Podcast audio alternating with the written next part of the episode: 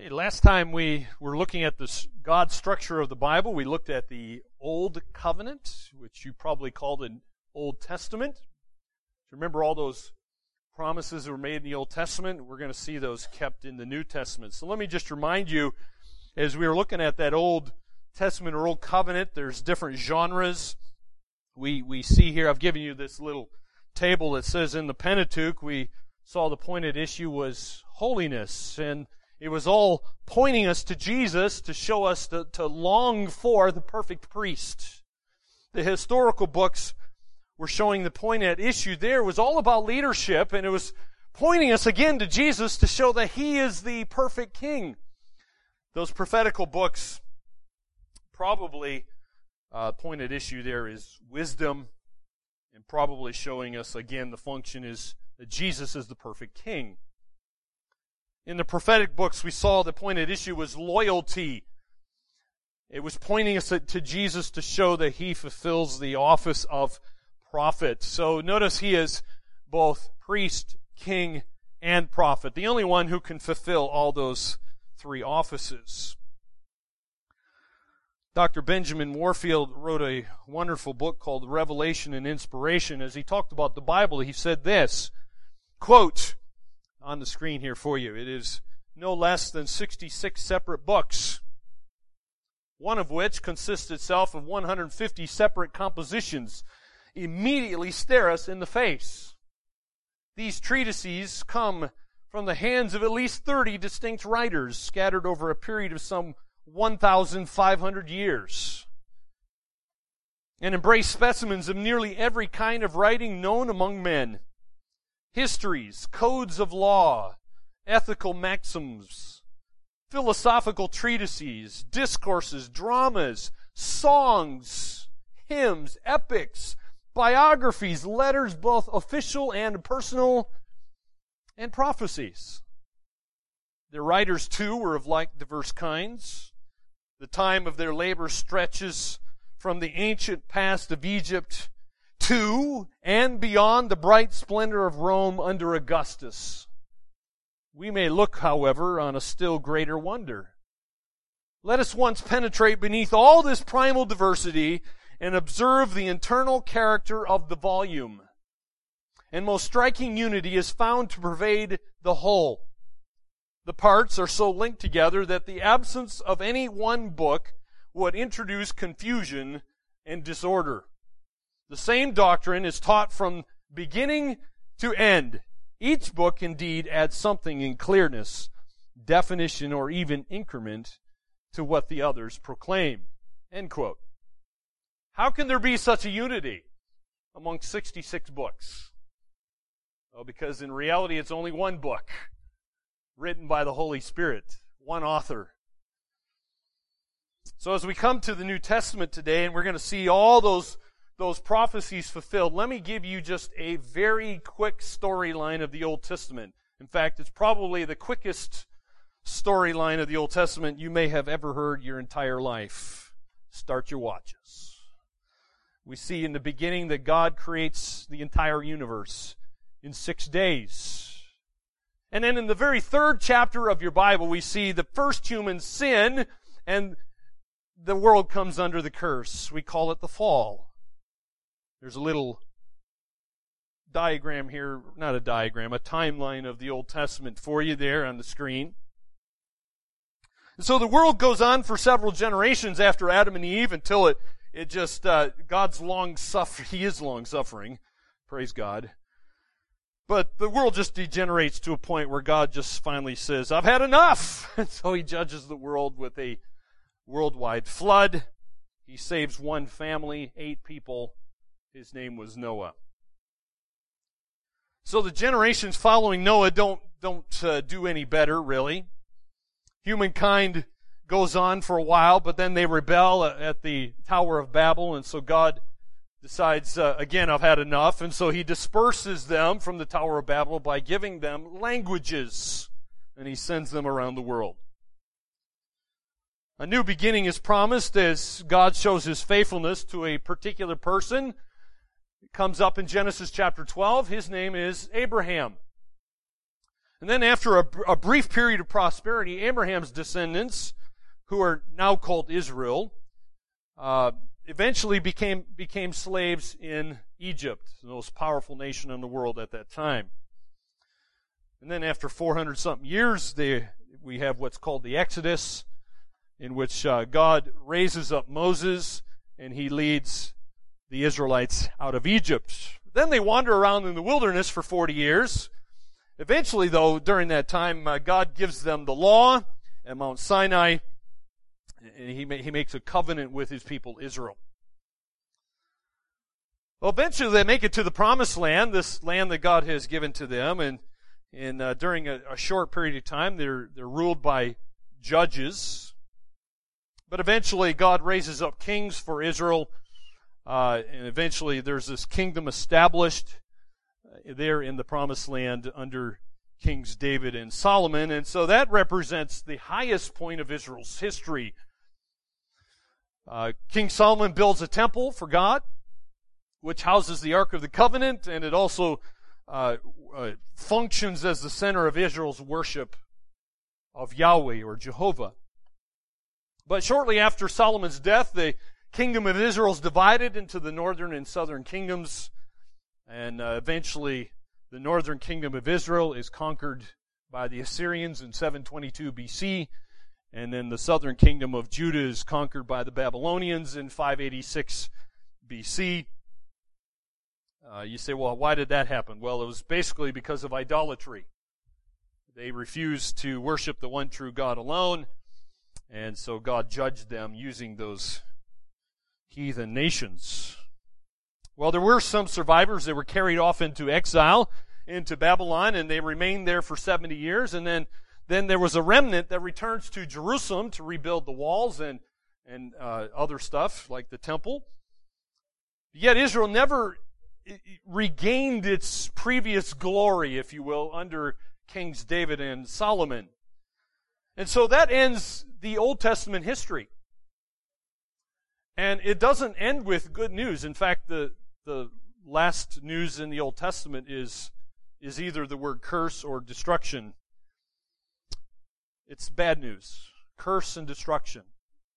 And so when you finish your Old Testament, you're, you're left longing for the perfect priest, the perfect king, and the perfect prophet. And so if that's all you had in your Bible and you rip the entire last part of your Bible out, the New Testament, you might wonder, well, is there any hope? Well, my friends, there is. Praise God, we have a new covenant. So this, this new covenant we call the New Testament is important. And some of your Bibles, you look even here the title of the first book in the New Covenant. It says some of them might mine says the gospel according to Matthew. And so you got to ask the question, well, what is gospel? Gospel, by the way, just means good news. It's good news. You say, well, what is the good news? What's that all about? Well, the Bible answers that question for us if you look at the beginning of each of the Gospels. Look at the, uh, the beginning here, like in Matthew chapter 1, verse 1. First verse in the New Covenant says that it's, it, this is the book of the genealogy of Jesus Christ. Look at it. These aren't my words, these are God's words. And look at this. Who is Jesus? He is the son of David and the son of Abraham. I'll talk more about that in a moment, but uh, I just want you to see it's good news here. Look at uh, the, the next book, Mark chapter 1. I want you to see this isn't just a one off. God repeats this for us these are his words, divinely inspired by God himself. Look what he says. Mark 1 verse 1 says it's the beginning of the gospel or the good news. What's the good news about? It's about Jesus Christ, the Son of God. okay? See the pattern. Go to Luke chapter 1. Let's see if the pattern continues. Luke chapter 1. Luke chapter 1, verse 1 says, Inasmuch as many have undertaken to compile a narrative of the things that have been accomplished among us, just as those who from the beginning were eyewitnesses and ministers of the word had delivered them to us, it seemed good to me also, having followed all things closely for some time past, to write an orderly account for you, most excellent Theophilus, that you may have certainty concerning the things you have been taught. What's, what is Dr. Luke talking about? Well, let's turn to the other book the Holy Spirit enabled him to read or write. Uh, turn over to Acts, Acts chapter 1. Notice this pattern again. Acts chapter 1, verse 1 says, In the first book, what's that? Talking about Luke. he wrote Luke. Now he's uh, writing Acts here, and he says, In the first book, O Theophilus, I have dealt with all that Jesus began to do and teach. So there you go. The good news is about Jesus. So let's, again, let's see if the pattern continues. What's the Apostle John say? John chapter 1. John 1, verse 1 says, In the beginning was the Word. The Logos is the, he, or sorry, Greek word there. And the Word was with God, and the Word was God. So notice He was in the beginning with God. He's also the Creator, verse 3 says. Who is this person? Verse 14 tells us it's Jesus. So there you go, my friends. There's the, the, the Gospels plus Acts. So this, this good news is about Jesus.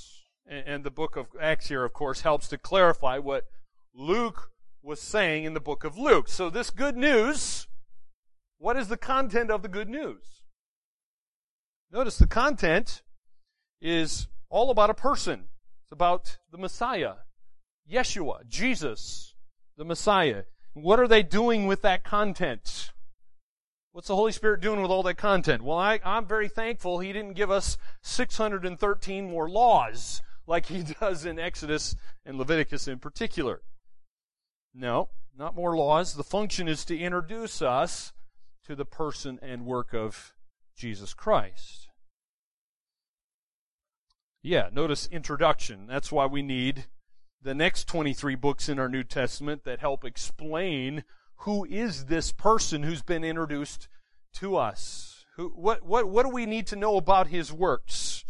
Well, that's why we have the next 23 books in your Bible. But before we get there, let me just explain something about the Gospels, starting with Matthew. Look at this on the screen. Who is Matthew? Well, Matthew is a Jew. He is an apostle. He was called by Jesus Christ as one of his 12 apostles. So he is an eyewitness. He's, he's someone who spent like three years with Jesus. And so he's writing to the Jews. And it, if, if you read the book of Matthew, it should be obvious because his book is saturated with the Old Testament. In fact, it's, it's one of the three books in your Bible that has the most Old Testament quotes. There's more Old Testament quotes in Matthew than almost any other book. And he even starts with a genealogy, which us Gentiles, us non Jews, you may not be real interested in that because it's not your family tree. But the genealogies for the Jews was really important. So it's those genealogies is there. It's designed to document who is Jesus, what are Jesus' credentials, why do I need to pay attention to Jesus? Who is he? Well, in Matthew 1 1, it shows him to be the son of David. So, what's the point? Why do you need to sit up and take notice of this? It's because that's Christ's royal ancestry. He's in the line of David. But Matthew 1 1 says he's also the son of Abraham. Why is that important? Abraham's the father of Israel. And so, so it shows that, that Christ is a Jew, or a, he's an Israeli, if you will. This is Christ's racial ancestry. And so Matthew's presenting Jesus as the messianic king. So the Jews should see Jesus as their king. He is their Messiah, the, the one the Old Testament said was going to come. So as this Christmas, you think about uh, Christmas, you need to be asking, well, why did Jesus come? Thank you for asking that question. Why did he come? Well, look at Matthew 1, because Matthew tells you why Jesus came. Look at Matthew 1, put your eyeballs, not literally, figuratively on the page. Figuratively at verse 21, look what Matthew tells you why he came. Because verse 21 says this that is, she, Mary, will bear a son, and you shall call his name Jesus. Why call him Jesus? Why is his name Jesus? For he will save his people from their sins. There you go. There's your greatest problem. You need to be saved from your sins. and that's why Jesus came. Well, then you come to the second book in the New Testament. You come to Mark. He's different. He's also a Jew, but he's not one of the apostles. But basically, this becomes the Apostle Peter's gospel because Mark is a close friend of the Apostle Peter. So when you think of Mark, you can think of it's it's kind of like the the gospel according to Peter, basically. And in this case, he's not writing to the Jews, to the Israelis, he's writing to the Romans. And Mark is presenting Jesus as a suffering servant. He's fulfilling all those Isaiah prophecies as a suffering servant. Now, why did the servant come? Again, thank you for asking that beautiful question. It's really important. So look at Mark chapter 10. Mark chapter 10. Mark tells you why Jesus came in his first coming. Mark 10, look at it. Verse 45. Verse 45, it says, For even the Son of Man, that's Jesus, came not to be served, but to serve and to give his life as a ransom for many. He came to set you free from the slave market of sin. He came to deal with your greatest problem. Are you noticing a pattern here? you should. And so Mark's gospel is the gospel of the Lord's actions, uh, the Lord's deeds. And so that's why one of the key words in the book of Mark is the word immediately. Immediately. Just used over and over again. It's, it's the shortest of all the Gospels. Mark gets to the point. He's not beating around the bush. Immediately Jesus did this. He went there. He said this. Immediately, immediately, immediately. Just getting into his actions. But then you come to Dr. Luke. You know how doctors are, right? Medical doctors. Your GP. Right? This is Luke. He's a Greek physician. And uh, again, he's not a, an apostle, but you can think of this as the gospel according to the apostle Paul. This is the gospel according to the apostle Paul. He's a close friend of the apostle Paul, and he's being a Greek, a non-Jew. He's writing to the Greeks, and you would expect a GP or a medical doctor to give a very full account of the birth of the greatest baby who's ever come to planet Earth. And that's exactly what he does. Christmas time, we love reading Luke chapter 2. And so he provides a very full account of the birth and the whole infancy of Christ. We won't take time to read that whole thing. You'll, you'll probably do that at Christmas, I would imagine. But you, you come to Luke chapter 2. And uh, you, you, might also expect a medical doctor to go into great detail about uh, Jesus' childhood. So let's, um, let's see what Luke has to say about Jesus' childhood. How many verses does he give to his childhood? Well, look at Luke 2, verse 40. This is 12 years of Jesus' life I'm going to read to you. You ready? Put your seatbelts on. Click, make sure they're clicked in. You ready? Luke 2, verse 40, 12 years of Jesus' life. You ready? Verse 40 says this The child grew and became strong, filled with wisdom, and the favor of God was upon him. Okay, you can undo your seatbelt. There you go. The ride's over. What do you think? That's it. That's all he says about 12 years of Jesus' childhood. I don't know. Did he throw temper tantrums? No, of course not. He he didn't sin. You know, you don't you don't get a whole lot of well, what was his? You know, did he have teenage acne? I, you know, you don't get any of that sort of sort of stuff from Luke, right? That's not, he doesn't care that about, he doesn't care about that. And then you come to verse 52, And then it covers years 12 all the way to year 30 of Jesus' life. Again, all in one verse. Look at Luke 2, verse 52.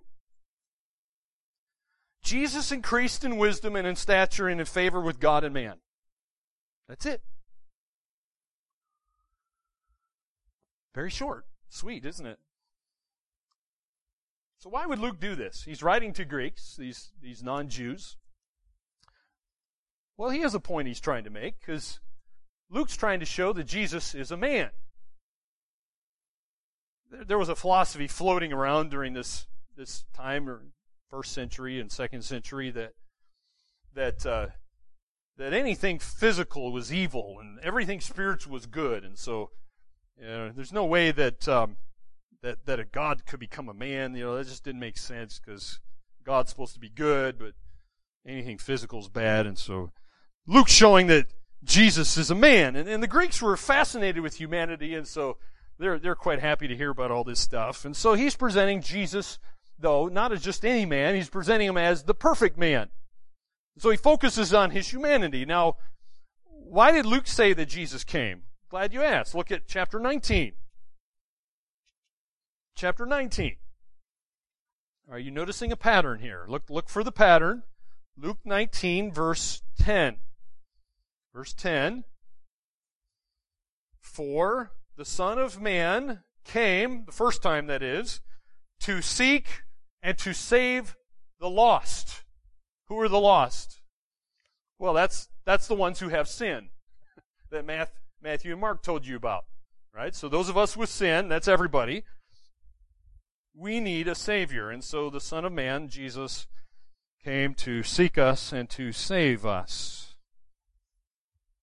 And then you come to your fourth book in your New Testament, the book of John, who was a Jew, who was an apostle. He's in that inner circle of three with Peter and James. Obviously, an eyewitness of Jesus. He lived with Jesus, been taught by Jesus.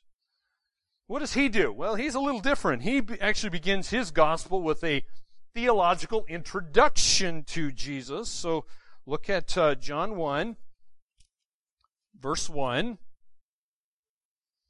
Because he says, In the beginning was the Logos, the Word, and the Word was with God, and the Word was God. He was in the beginning with God. All things are made through him. Without him was not anything made that was made. Uh, again, verse 14 tells us, well, who is this Logos? Who is the Word? It's the one who, who came and became flesh, the one who lived amongst us, he dwelt among us. He is the one who is balanced because he is full of both grace and truth. So John's writing to all Christians, as you can see here. Now he, he's got a different purpose. He wants to present Jesus as God. You say, how do we know that? Well, John's he, he's pretty clear in chapter 20. He tells you his purpose, what he's trying to accomplish in John 20, verse 31, when he says, These are written. So, all these words he's just written in his gospel, these are written so that you may believe that Jesus is the Christ, the Messiah, the Son of God, and that by believing you may have life in his name. There you go. John's just told you why he wrote the book. So, let me put it together in a table for you. So in Matthew, Mark, Luke, and John, we call the Gospels, they all have a different purpose. So some people who are very critical of the Bible wonder why is there four different accounts about Jesus? Well, th- there's good reasons for this, my friends, okay? Right? So look at the portrait here. They all are giving a different portrait of Jesus. So Matthew's trying to show you that Jesus is the Messiah. He is the King. Mark's showing you that Jesus is a servant. Luke's showing you Jesus is a man. John's showing you that Jesus is God. There's no contradiction with any of those. He is all of those at the same time. So notice the, the different audiences there writing to different audience. Matthew shows you that he's writing to the Jews, Mark's writing to Romans, Luke's writing to the non-Jews, John's just writing to all Christians. Attempting to show you that Jesus is deity. So I love the balance of the Gospels, well balanced. As they remember, what are they attempting to do? They're, they're attempting to introduce you to the person and work of Jesus Christ. How do they do that? Well, look, look who is Jesus. What is, what's his identity? Well, he is fully God and fully man in one person, and he's going to be, remain that forever. But Mark and Luke show that Jesus is human. He is a human being, a real human being. And then Matthew and John are showing the deity of Jesus Christ. So notice Two books in your Bible, well balanced together, showing you that Jesus is the God man. 100% God, 100% man in one person, and he's going to remain that forever. So then you come to the fifth book, fifth book in your Bible. It stands alone in its own genre, its own literary style. We call it the book of Acts.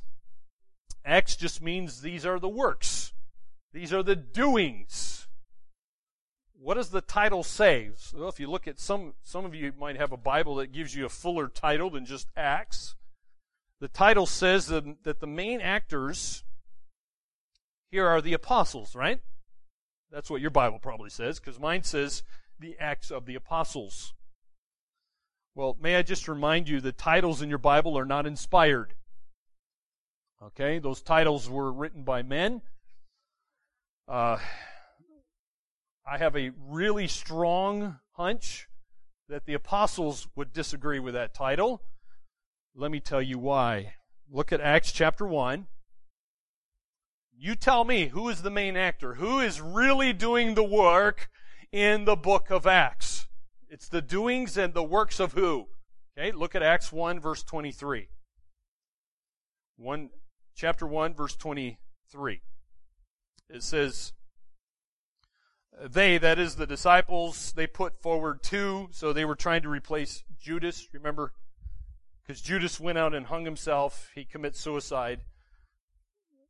He's not, he wasn't even a believer in Christ.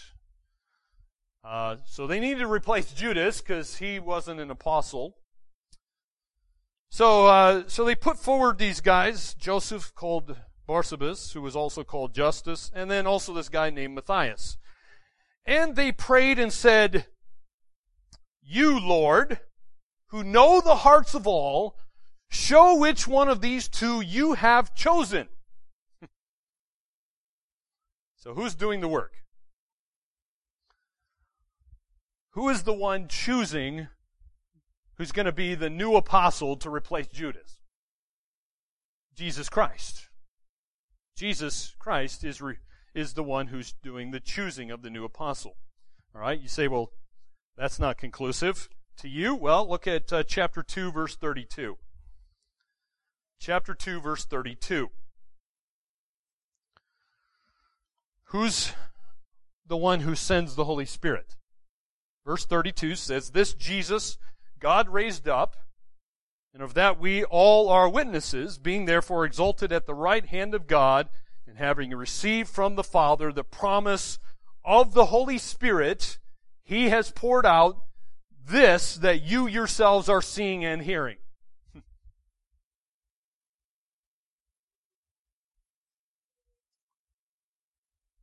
So who sends who sends the Holy Spirit? Well, Jesus himself said in the book of John, I'm going to send the Holy Spirit. I'm sending the comforter to you. Okay, look at verse 47. What's Christ doing in verse 47? Because it says that uh, the, the, these believers were praising God, having favor with all the people, and Jesus, that is Jesus Christ the Lord, added to their number day by day those who were being saved. Who's doing the work? Who's doing the acts? The Lord, Jesus Christ. Well, I could keep going, but uh, I'm not going to belabor the point here. Christ is the one doing the work and the acts.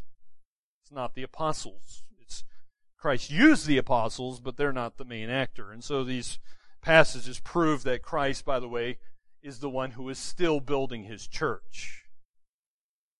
You remember in Matthew chapter 16 and 18, He says, I will build my church.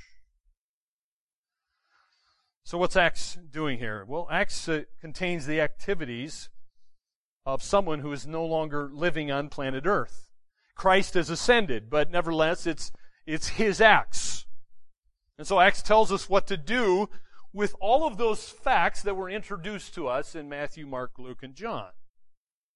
What's the function? It's the proclamation of the person and the work of Jesus Christ. And so we got a lot of sermons about Jesus going on in the book of Acts. And so Acts is an interesting book. It covers the first 30 years of the Christian church. Well, some people wonder, well, how did they do? How did they do? Well, well, let's ask the question first of all, what were they supposed to do? That's the beginning of the book of Acts. Look at Acts 1, verse 8. What did Jesus tell them to do? He's the Lord of the church, the founder and perfecter of our faith. What did he say? Acts 1, verse 8.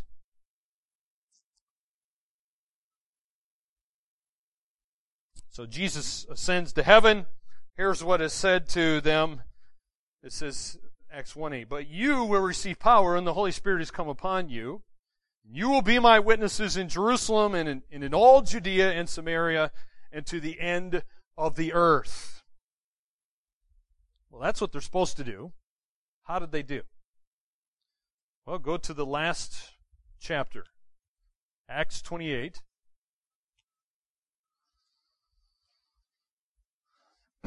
Acts 28.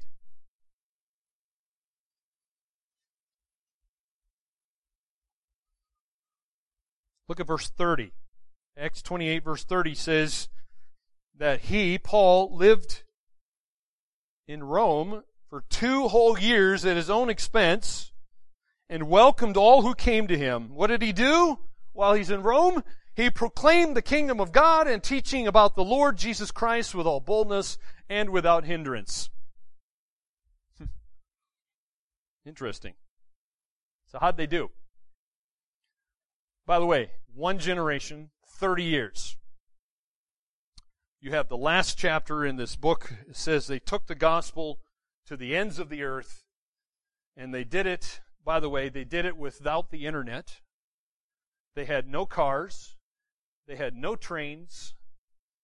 They had no airplanes. They did quite well. Here they are, capital city of the Roman Empire, and even people in Caesar's household are coming to Christ. Don't you love it? I love it. Okay, so notice it's all about Jesus. We've seen it's all about Jesus in the Old Testament, it's about Jesus in the Gospels, it's about Jesus in the book of Acts. Let's see if the pattern continues moving on into the epistles, which uh, epistles just means they're letters going all the way from Romans to the book of Jude. Who are they writing to? Well, these books were written to churches, mostly. Uh, also, some individuals that uh, were introduced for us in the book of Acts. Why are they doing this? Why do we need the epistles? Why do we need these letters? Well, because remember, in the Gospels, Jesus was introduced to us. In the book of Acts, he's been proclaimed to us. And so, as you proclaim and introduce this person, of course people are going to have questions. And so the epistles are answering these questions. So here's the function of the epistles. It, it is the explanation of the person and work of Jesus Christ. And we need 21 books in our Bible to do this. Let me just use the first one to show you how this works here. Romans chapter 1. Okay, we don't have time to read all 21 of these. Okay, so, so you get the point from reading just the book, the first one, the book of Romans. Okay? See how it explains the person and work of Jesus Christ. Romans 1, put your eyeball on the page here. Romans 1 1 says, Paul, he's the human author, the Holy Spirit uses. He is a servant of Jesus Christ, called to be an apostle, set apart for the gospel of God, which he promised beforehand through his prophets in the Holy Scriptures. That's the Old Covenant. Scriptures of the Old Covenant. What's it about? Concerning his son, who was descended from David, according to the flesh, and was declared to be the Son of God in power, according to the Spirit of holiness, by his resurrection from the dead, Jesus Christ our Lord. Let's read on to verse 6, because it says, verse 5, through whom we have received grace and apostleship to bring about the obedience of faith for the sake of his name among all the nations, including you who are called to belong to Jesus Christ. Now look at verse 16. Key verse in the book of Romans. Look at verse 16 because it says, Paul, Paul says, I am not ashamed of the gospel. This is good news. Why? Why shouldn't we be ashamed of the gospel, the good news? Because what? Look, look what it says. It is the power of God for salvation to everyone who believes, to the Jew first, and also to the Greek. So what are the epistles doing based on just one book out of all these epistles? Well, the epistles are showing us how the gospel is the power of God for salvation. Romans is teaching us, of course, what is our greatest problem? Right? That's the whole point of the first three chapters of Romans. The first three chapters of Romans showing you your great need. It shows the entire world stands guilty before a holy God. Well, that's a problem. So praise God, we have the epistles to show us uh, who is this Jesus, explaining the person and work of Jesus to us. Let's look at the next one. Galatians chapter 1. Sorry, it's not the next one. Skip over 1st and 2nd Corinthians to um, one of the first of the epistles, actually, is Galatians. The book of Galatians, written to this region in the Middle East there, modern day Turkey, teaches us the death of Christ pays the penalty for our sin. Galatians 1 verse 3 says, Grace to you and peace from God our Father and the Lord Jesus Christ. What did he do? Remember, this is an explanation of Jesus, his person and his work, because it says, verse 4, look at Galatians 1 4, who gave himself for our sins to deliver us from the present evil age according to the will of our God and Father, to whom be the glory forever and ever. And you should rejoice by saying, Amen. Truly, truly. I agree. That is true. And so, Christ's substitutionary death for sinners is the only hope that anybody has for salvation. It's your only hope to free you from the slave market of sin. And then you come to one of my favorite books in the Bible, the book of Ephesians, which teaches us that Christ is the center and the source of all blessings to us. I'm, I'm very thankful for the book of Ephesians. It kind of helps fill out more about Jesus, explaining a lot more to us. What are the spiritual blessings what does it mean to be in Christ? Well, look at Ephesians. By the way, this has got to be the longest sentence in the entire world. What I'm about to read to you is one sentence in Greek. Welcome to the Apostle Paul. Starting in verse 3. You ready? Verse 3. Again, buckle your seatbelts in if they're not buckled, because verse 3 says, Blessed be the God and Father of our Lord Jesus Christ, who is blessed as in Christ with every spiritual blessing in the heavenly places, comma, even as he chose us in him before the foundation of the world, that we should be holy and blameless before him.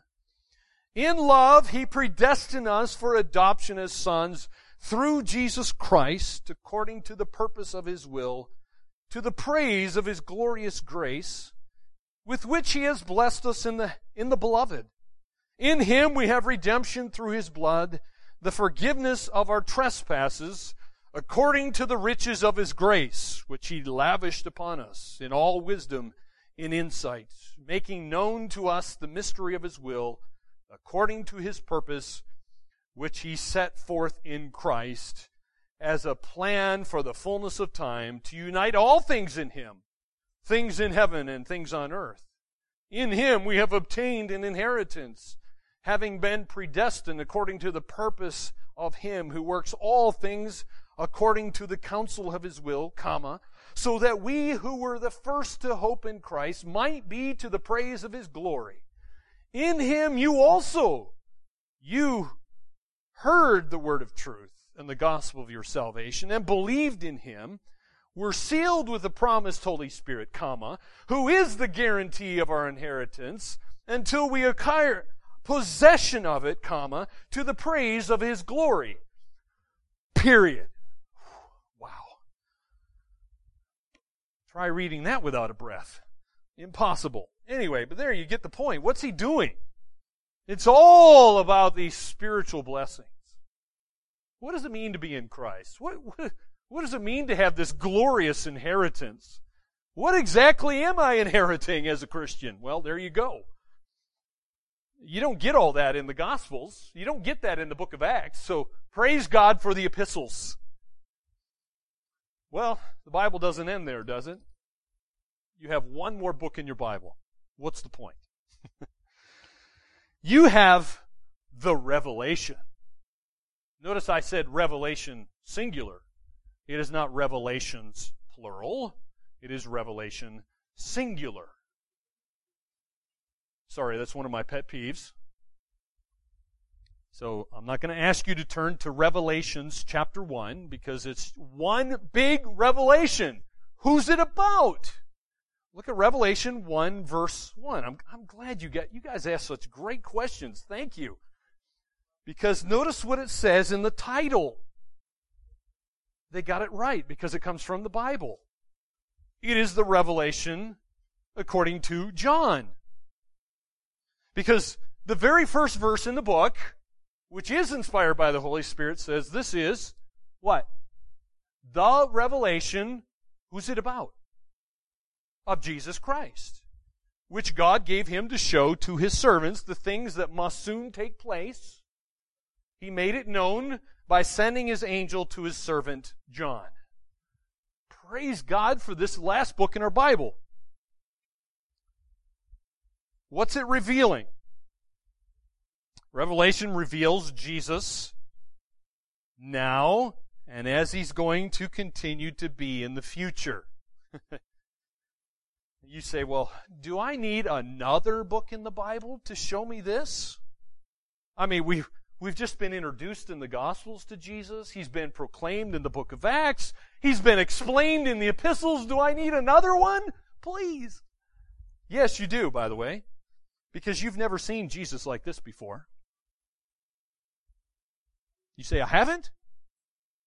No, you haven't. Because Jesus is not a little teeny baby in a manger. He's not. Look what it says. Chapter 1, verse 12. Revelation 1, verse 12. Look what John sees. He says, I turned to see the voice that was speaking to me. And on turning, I saw seven golden lampstands, and in the midst of the lampstands, one like a son of man, clothed with a long robe. He's talking about Jesus, by the way. So notice Jesus has a golden sash around his chest. The hairs of his head were white like, like white wool, like snow.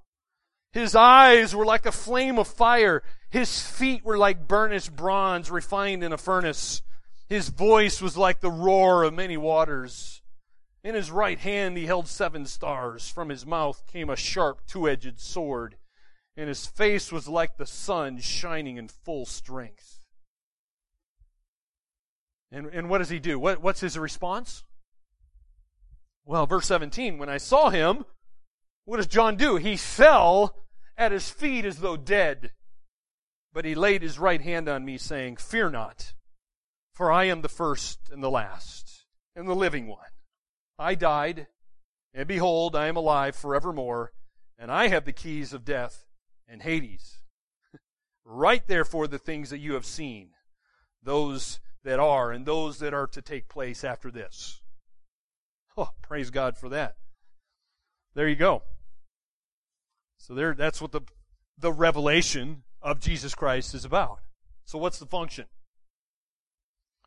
What's the function? There's a, I put it in a table for you. It's the perfect intended ending of the work of Jesus Christ. You know what is some people read the book of Revelation and they don't get it because they say, well, actually, most of the book of Revelation, isn't it about a seven year period of time called the tribulation? Yes, it is. In fact, that's what most of the book is, is about. It's, it's not about heaven. It's about this seven year period of time called the Revelation, where Jesus Christ, He's the main actor, He's just throwing down judgment after judgment, 21 of them, seven sets of three. You can read about those all the way from chapter 6 to 19. You say, man, that's a bunch of bad news.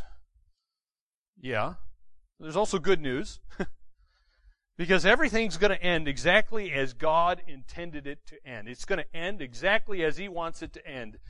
If you don't believe me, look at chapter 20. Revelation 20. You say, isn't there some bad guy out there named Satan? Yeah, he's real. He's not a joke. You need to take him seriously. Satan is alive and well on planet Earth. Okay? He's not a joke. And so look what Revelation 20 tells us about Satan. Uh, Verse 1 I saw an angel coming down from heaven, holding in his hand the key to the bottomless pit and a great chain. He seized the dragon. Who's that? Oh, well, that's the ancient serpent. You know, the, the one who is the devil and Satan? Yeah, that's the dragon. Uh, that, you know, that ancient serpent, the devil and Satan, and, and bound him for a thousand years and threw him into the pit and shut it, sealed it sealed it over him so he might not deceive the nations any longer until the thousand years were ended. And after that, he must be released for a little while. So at the end of the millennium, he's going to be released, but look what happens. So, verse 4 I saw these thrones, and seated on them were those to whom the authority to judge was committed. Saw the souls of those who had been beheaded for the testimony of Jesus and for the word of God, those who had not worshipped the beast or its image and had not received its mark on their foreheads or their hands. They came to life and reigned with Christ for a thousand years. The rest of the dead did not come to life until the thousand years were ended. This is the first resurrection. Blessed and holy is the one who shares in the first resurrection. Over such, the second death has no power. But they will be priests of God and of Christ, and they will reign with him for a thousand years. So what happens to Satan? Well, look at verse 7. Here's, here, here's what finally happens to Satan, because it says when the thousand years are ended, Satan's going to be released from his prison. He's going to come out to deceive the nations that are at the four corners of the earth, Gog and Magog, to gather them for battle. Their number is like the sand of the sea. And they much marched up over the broad plain of the earth, surrounding the camp of the saints and the beloved city. But fire came down from heaven and consumed them. The devil who had deceived them was thrown into the lake of fire and sulfur where the beast and the false prophet were, and they were will be tormented day and night forever and ever. So there you go, my friends. That's the end of Satan. See, God, God said this place was created for Satan and the demons who followed Satan. He's going to be defeated. But that's not how the Bible ends. So you come to chapter 21 and 22, and it tells us that God has to destroy the present universe. This earth you and I live on is going to be burned up. Everything's going to be burned up. Why? Because it's currently under a curse. It's under the curse of sin ever since Genesis chapter 3. And so you come to this new heaven and a new earth that Jesus is going to make. And so look how it all ends. Revelation 22, verse 6. Revelation 22, verse 6. So here's what's told the Apostle John in verse 6. These words are trustworthy and true, and the Lord, the God of the spirits of the prophets, has sent his angel to show his servants what must soon take place. Behold, I am coming soon. Blessed is one who keeps the words of the prophecy of this book. I, John, am the one who heard and saw these things. When I heard and saw them, I fell down to worship at the feet of the angel who showed them to me. But he said to me, You must not do that. I am a fellow servant with you and your brothers, the prophets, and with those who keep the words of this book. Worship God. And he said to me, Do not seal up the words of the prophecy of this book, for the time is near. Let the evildoer still do evil, and the filthy still be filthy, and the righteous still do right, and the holy still be holy. Behold, I am coming soon, bringing my recompense with me to repay each one for what he has done. Notice what Jesus says I am the Alpha and the Omega, the first and the last, the beginning and the end. Blessed are those who wash their robes so that they may be they may have the right to the tree of life and that they may enter the city of, by the gates. Outside the city, that is, are the dogs and the sorcerers and the sexually immoral and the murderers and idolaters and everyone who loves and practices falsehood. I, Jesus, have sent my angel to testify to you about these things for the churches. I am the root and the descendant of David, the bright and morning star. The Spirit and the bride say, Come. Let the one who hears say, Come. Let the one who is thirsty come. Let the one who desires take the water of life without price. I warn everyone who hears the words of the prophecy of the book, if anyone adds to them, God will add to him the plagues described in this book. And if anyone takes away from the words of the book of this prophecy, God will take away his share in the tree of life and in the holy city, which are described in this book. He who testifies to these things says, Surely I am coming soon. Amen. Come, Lord Jesus. The grace of our Lord Jesus be with all. How does the book end? Amen. It's true, isn't it? So there you go, my friends. That's the different genres of the New Testament. All have different functions. But again, just like the Old Testament, they're all pointing to Jesus Christ. Praise God. We have the introduction in the Gospels, a proclamation in the Acts. We have an explanation of the person work of Jesus in the epistles, and we get to see the perfect intended ending to the work of Jesus in the last book in our Bible. And so for you, my non-Christian friend, if you have never put your faith in Christ alone, you, you don't know what it means to be freed from your greatest problem, your sin problem. You are still guilty before this holy God. Your sins have not been forgiven. You are on your way to hell. My friend, listen closely to verse 17. Look at verse 17. Last book in the Bible. It says, the, the verse gives you an invitation. Jesus is inviting you to come to Him. It is your only hope, the only solution. You must drink of Jesus Christ. Because in the book of John, Jesus says, drink of Him, and if you do, you'll never thirst again. Why? Why drink of Him? Because He's the water of life. You say, well, wow, that's, that's very precious. How much will it cost me? How much will it cost you? Well, uh, look at verse 17, my friends. It costs you no money Absolutely no money whatsoever. It should cost you everything, but notice it is without price. In fact, it's priceless. It's priceless. In other words, receive Jesus Christ, believe in Christ. That costs you nothing. It costs Christ everything. So God the Father, what does He do? He gives us His Son, Jesus Christ, as a free gift, and it is solely by His grace. You have not merited it. You have not earned it. You could not earn it. There is no way you could earn it. And if you try, you'll spend all of eternity, billions and trillions and trillions of years, burning in the lake of fire, trying to pay for your own sin, never accomplishing it. It is without price. Don't try it on your own. And my friend, if you are a Christian, look at verse 7. Let me ask you, as you look at verse 7 there, are you keeping the words of this book? You say, well, how do I keep this book? how do I do that? Well, my friend, you must study it. You must meditate upon it. You must obey what it says. You must share what it says with other people. Don't hoard it. That's how you keep it. Kind of an oxymoron, isn't it? Kind of ironic. You keep it by giving it away, by thinking about it, meditating upon it, and memorizing it.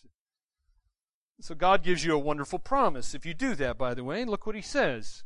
You will be blessed. There you go. You want to be blessed? That's how you do it, my friends. Then look at verse 20. As you look at verse 20, notice Jesus has said, I'm coming quickly. I'm coming soon. he said that several times. So I ask you, are you ready for Christ's return? Are you? He said he's coming again. Do you believe him? So what do we have to do? Well, we are exhorted in scripture to be looking, to be watching, to be ready. Live your life in such a way as if Christ is coming back right now. And so that's going to have a huge effect on your life. You know, for example, are you going to watch pornography? Are you going to sit in the, in the dark looking at your smartphone watching pornography if you thought Jesus was going to come and see you watching the pornography? No, I wouldn't I wouldn't want that. That'd be extremely embarrassing. I would be ashamed. So we need to live in light of Christ's coming. So glorify God by worshiping Him. All your life should be worship. If it's not, then it's idolatry. You're worshiping yourself. And so the Bible's all about the person and the work of Jesus Christ. Jesus said so in Luke 24. It's all about Him. So let me ask you, is your life all about Christ? Is He your greatest treasure? Do you love Him with all? May God enable us to do that. Let's pray. Heavenly Father, we're thankful for Christ's revelation. He said in Luke 24, it's all about Him. So thankful. We're so thankful for that. It really helps us to interpret the Scripture. We're, we are thankful for your Spirit, whom He sent, given to us. Every believer now is a temple of the Holy Spirit. We, as a, the body of Christ, are His temple. Thank you for that wonderful blessing, and thank you for the Scriptures, who have introduced us here to Christ, pointing us to Christ, explaining the person and work of Christ. And we're thankful you haven't left, us hanging. We know you're coming again. Thank you for revealing that. We're thankful that we, we know what heaven is a little bit like. We, we know what eternity is a little bit like. We, we know what we can long for and look forward to. May that be where our treasure is, our heart is with Christ there in heaven. So give us that kind of a heart. Transform our hearts and our minds that we would think accurately and faithfully. In Jesus' name we pray. Amen.